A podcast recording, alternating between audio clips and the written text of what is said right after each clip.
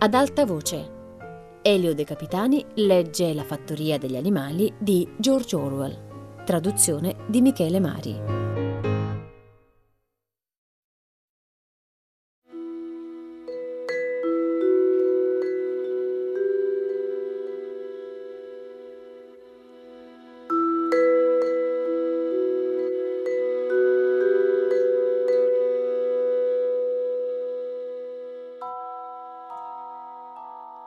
Durante tutto l'anno gli animali lavorarono come schiavi, ma nel loro lavoro erano felici. Non maledicevano alcuno sforzo o sacrificio, ben sapendo che tutto ciò che facevano era per se stessi e per quelli della loro specie che sarebbero venuti dopo di loro e non per un manipolo di umani ladri e infingardi.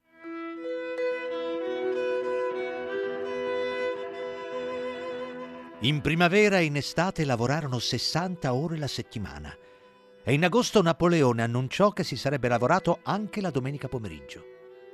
Questo impegno era strettamente volontario, ma ogni animale che si fosse astenuto avrebbe avuto le sue razioni ridotte della metà.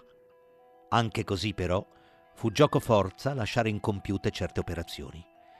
Il raccolto fu un po' meno abbondante dell'anno precedente, e due campi che all'inizio dell'estate dovevano essere seminati a tuberi non lo furono perché l'aratura non era stata completata in tempo.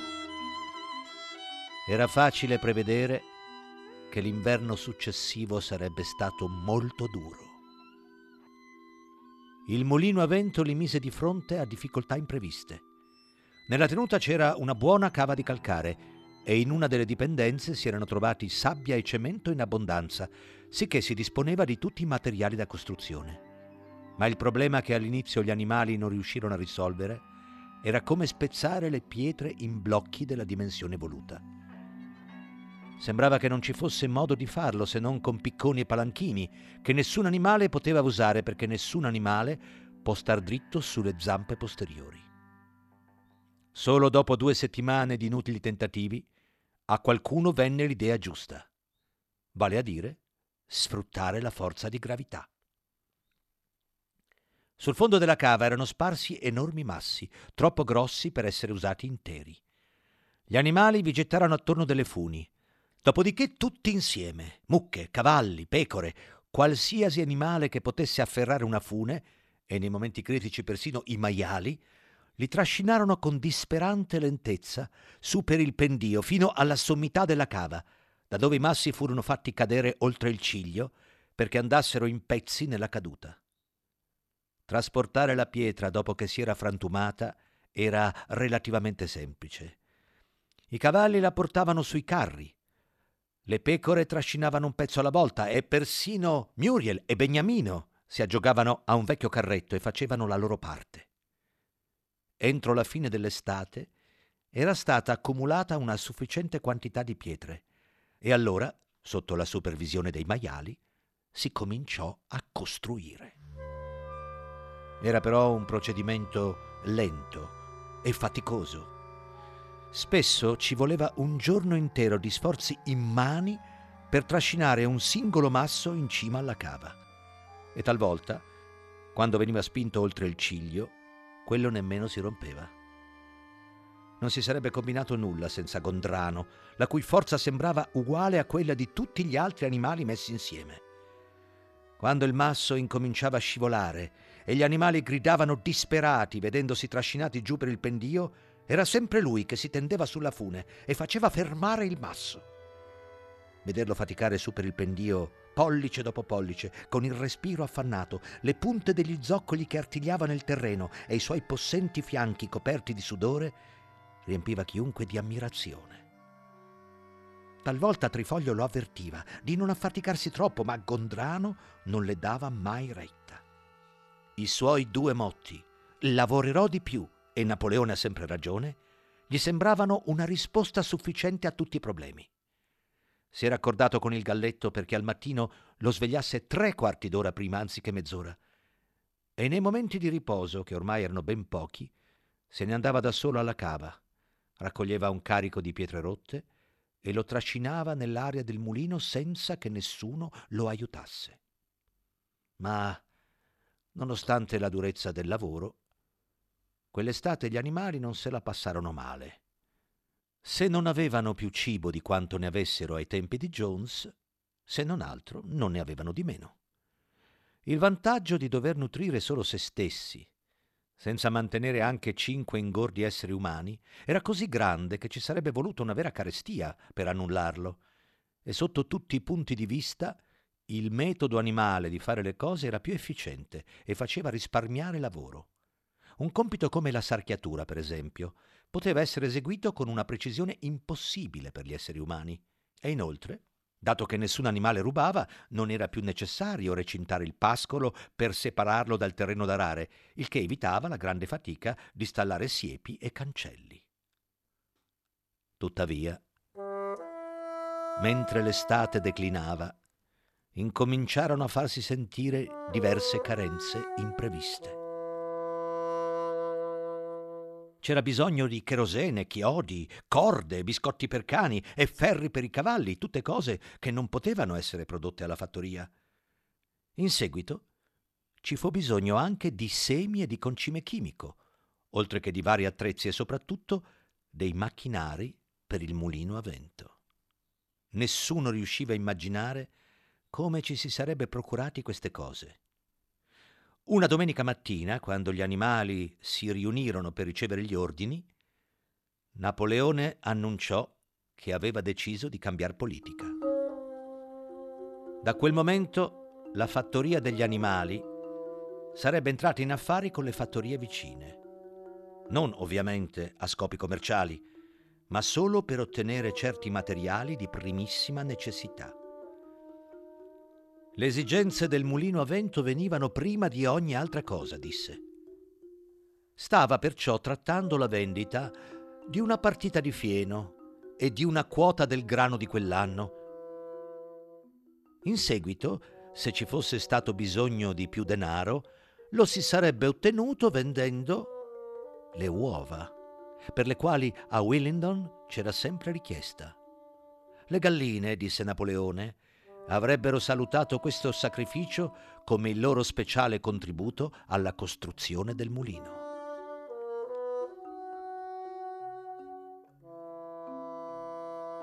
Ancora una volta gli animali si sentirono vagamente a disagio. Non aver nulla a che fare con gli umani, non mettersi in commercio, non fare uso di denaro. Non erano state queste alcune delle primissime risoluzioni prese in quel primo trionfante consiglio dopo la cacciata di Jones?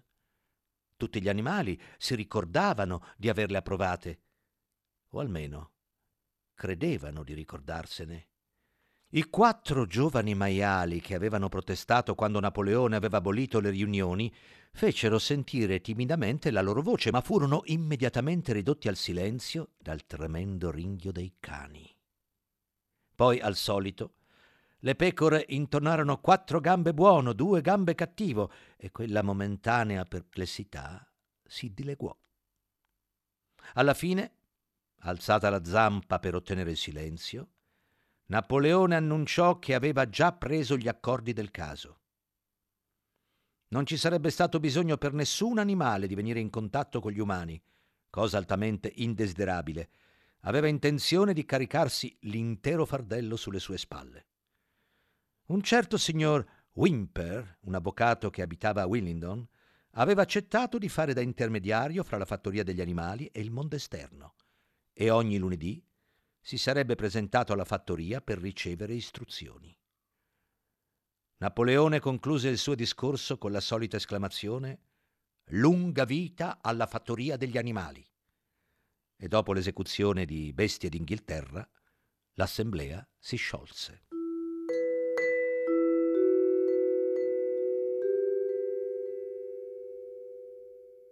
Più tardi, Squillo fece il giro della fattoria e tranquillizzò gli animali, assicurandoli che la risoluzione di non entrare in commercio e di non adoperare il danaro non era mai stata presa e nemmeno ipotizzata era pura immaginazione, riconducibile con ogni probabilità alle bugie fatte circolare da Palla di Neve. Alcuni animali rimanevano ancora leggermente dubbiosi, ma Squillo chiese loro subdolamente: Siete sicuri di non esservelo sognato, compagni? Avete qualche prova di una simile risoluzione? È forse scritta da qualche parte? E poiché era un dato di fatto che nulla del genere fosse mai stato scritto, gli animali si convinsero di essersi confusi. Ogni lunedì, come stabilito, il signor Wimper si presentava alla fattoria. Era un omino dall'aria subdola e con le basette. Un avvocato di quart'ordine, ma abbastanza scaltro da aver capito prima di ogni altro che la fattoria degli animali avrebbe avuto bisogno di un agente e che le commissioni non sarebbero state niente male. Gli animali lo vedevano arrivare e ripartire con una specie di terrore e lo evitavano il più possibile. Tuttavia, vedere Napoleone piantato sulle sue quattro zampe, dare ordine a Wimper, che stava su due, lusingava il loro orgoglio e in parte li riconciliava con il nuovo corso. I loro rapporti con la razza umana non erano più quelli di prima. Non che gli umani, ora che la fattoria degli animali prosperava, la odiassero di meno, anzi la odiavano più che mai. Ogni umano era convinto, come di un articolo di fede, che prima o poi la fattoria sarebbe andata in rovina e soprattutto che il mulino a vento sarebbe stato un fallimento. Si radunavano nelle osterie per dimostrarsi a vicenda, per mezzo di disegnini, che il mulino era destinato a crollare o che se fosse rimasto in piedi non avrebbe funzionato. Eppure, loro malgrado, avevano sviluppato un certo rispetto per l'efficienza con cui gli animali conducevano i propri affari. Ne era indizio il fatto che incominciavano a chiamare la fattoria degli animali con il suo nome, senza più pretendere che la si chiamasse ancora fattoria padronale.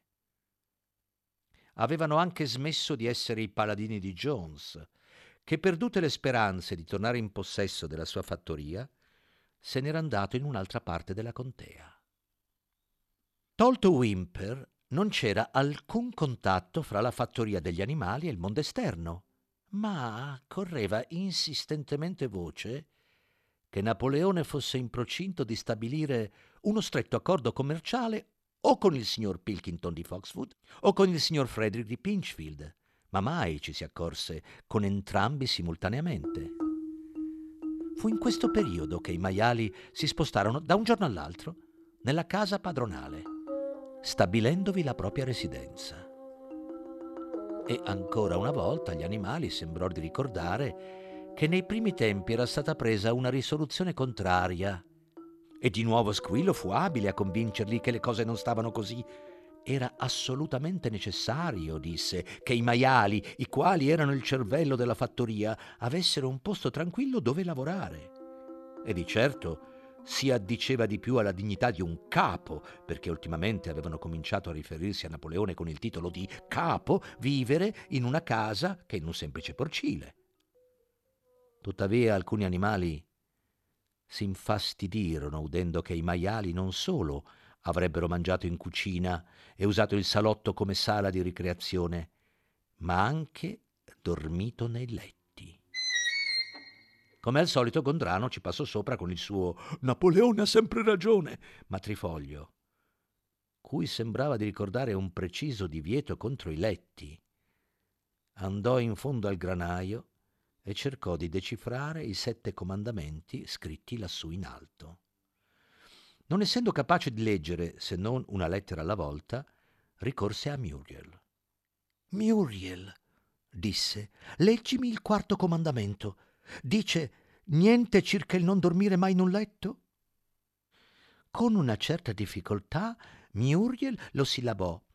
Dice Nessun a- a- animale dormirà in un letto con lenzuola, annunciò alla fine. Era piuttosto strano.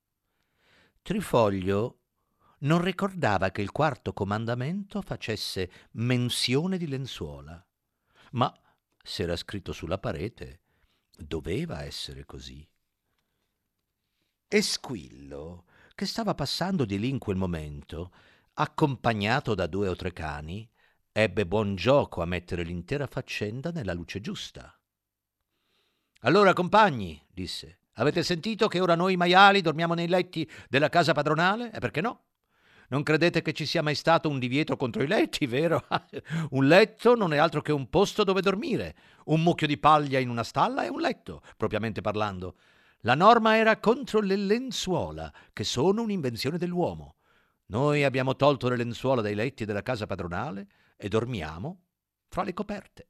Sì, sono dei letti comodi, ma non più comodi di quanto ci necessiti, ve lo dico io, compagni, con tutto lo sforzo di meningi che ci tocca fare. Non vorrete mica privarci del nostro riposo, vero, compagni? Non vorrete mica che ci sentiamo troppo stanchi per portare avanti i nostri compiti, vero? È certo che nessuno di voi vuole assistere al ritorno di Jones. Su questo punto gli animali lo rassicurarono subito e non si parlò più del fatto che i maiali dormissero nei letti della casa padronale.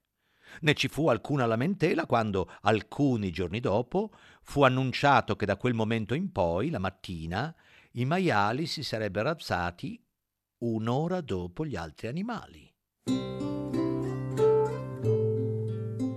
All'arrivo dell'autunno gli animali erano stanchi ma felici avevano passato una dura annata e dopo la vendita di parte del fieno e del frumento le riserve di cibo per l'inverno erano piuttosto scarse, ma il mulino a vento li ricompensava di tutto. Ormai era quasi eh, mezzo costruito. Dopo il raccolto ci fu un periodo di tempo sereno e asciutto e gli animali faticarono come non mai, pensando che valesse comunque la pena di arrancare avanti e indietro con blocchi di pietra se così facendo potevano alzare i muri di un altro piede. Gondrano usciva persino di notte, a lavorare da solo per un'ora o due alla luce della luna piena. Nei momenti di pausa gli animali camminavano tutto intorno al mulino a vento costruito per metà ammirando la robustezza e la perpendicolarità dei suoi muri e meravigliandosi per essere stati capaci di costruire qualcosa di così imponente. Solo Beniamino si rifiutava di entusiasmarsi per il mulino, anzi, come al solito, si limitava a borbottare l'osservazione sibillina per cui gli asini vivono a lungo.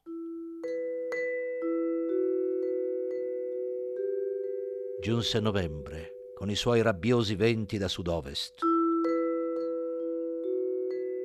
La costruzione venne sospesa perché ora c'era troppa umidità per mescolare il cemento. Alla fine arrivò una notte in cui il vento fu così forte che i fabbricati tremarono dalle fondamenta e parecchie tegole vennero spazzate via dal tetto del granaio. Le galline si svegliarono schiamazzando dal terrore perché avevano tutte sognato simultaneamente di udire una fucilata in lontananza. Al mattino gli animali uscirono dalle loro stalle per scoprire che il pennone era caduto e che un olmo in fondo al frutteto era stato divelto come un rapanello. Se n'erano appena accorti quando un grido di disperazione uscì dalla gola di ogni animale. Ai loro occhi si parava una scena terribile il mulino a vento era crollato. Accorsero tutti quanti sul luogo. Napoleone, che raramente affrettava il passo, correva alla loro testa. Sì, il frutto di tutte le loro fatiche giaceva davanti a loro, raso al suolo dalle fondamenta, e le pietre che avevano spezzato e trasportato con tanto sforzo erano sparpagliate tutto intorno. Incapaci sul momento di parlare, rimasero a guardare con dolore al cumulo di macerie. Napoleone camminava avanti e indietro in silenzio, annusando di tanto in tanto il terreno. La sua coda si era irrigidita e scattava velocemente da una parte e dall'altra, segno in lui di un'intensa attività mentale. Poi si immobilizzò di colpo, come se fosse giunto a una conclusione. Compagni, disse con calma, Sapete chi è il responsabile di tutto questo? Sapete chi è il nemico venuto di notte ad abbattere il nostro mulino a vento? Palla di neve! ruggì improvvisamente. È stato palla di neve, per mera malvagità, pensando di mandare a monte i nostri piani e vergognarsi della sua ignominiosa cacciata. Il traditore è strisciato qui con la protezione del buio e ha distrutto il lavoro di quasi un anno. Compagni, io qui pronuncio la sentenza di morte per palla di neve. L'onorificenza di eroe animale di seconda classe è mezzo staio di mele all'animale che lo consegna la giustizia. Uno staio intero se lo catturerà vivo. Gli animali furono oltremodo sconvolti nell'apprendere che Palla di Neve, persino uno come lui, era arrivato a macchiarsi di un'azione simile. Ci furono grida d'indignazione e ognuno si mise a pensare a come catturare Palla di Neve se fosse mai tornato. Quasi subito, nel prato poco distante la collinetta, si scoprirono orme suine. Le si poté seguire solo per poche yarde, ma sembravano condurre al varco nella siepe. Napoleone le annusò profondamente e affermò che appartenevano a Palla di Neve. Secondo lui, con ogni probabilità, Palla di Neve era arrivato dalla fattoria Foxwood. Nessun indugio, compagni, gridò Napoleone dopo l'esame delle impronte. C'è del lavoro da fare. Oggi stesso incominceremo a ricostruire il mulino e andremo avanti a costruirlo per tutto l'inverno, con la pioggia e con il sole. Faremo vedere a quel miserabile traditore che non può distruggere il nostro lavoro così facilmente. E ricordatevi, compagni, i nostri programmi non devono cambiare. Essi saranno tutti realizzati nel tempo previsto. Avanti, compagni! Lunga vita al mulino a vento! Lunga vita alla fattoria degli animali!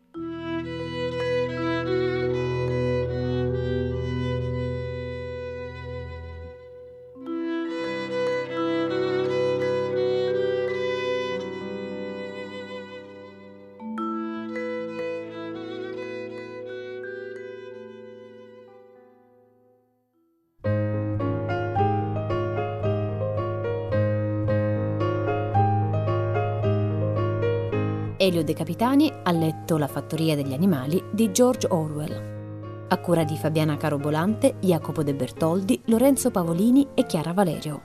Regia di Luigi Iavarone. Tutte le puntate sul sito di Radio 3 e sull'app Rai Play Radio. Ad alta voce è un programma Rai Radio 3.